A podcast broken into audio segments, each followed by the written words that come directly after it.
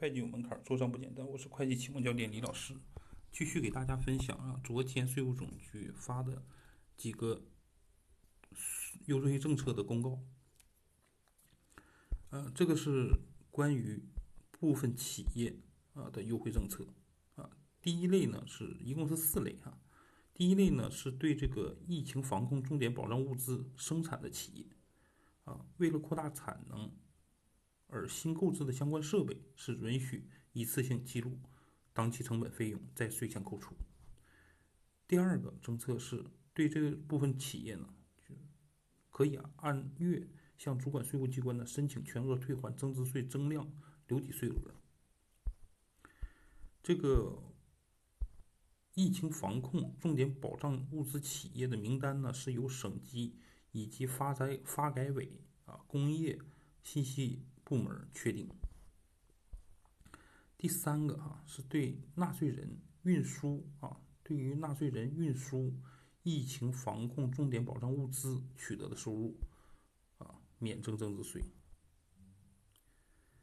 这个物资呢，就是疫情防控重点保障物资的具体范围是由国家发改委和工业信息化部啊来确定的。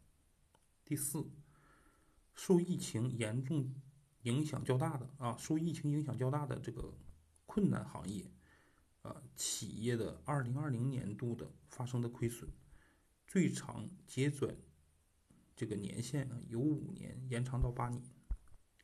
困难行业啊，困难的行业企业包括什么呢？交通运输、餐饮、住宿、旅游啊，这四大类。第五。就是对纳税人提供公共交通运输服务、生活服务以及为居民提供必须的生活物资的快递收派服务收取的收入免征增值税。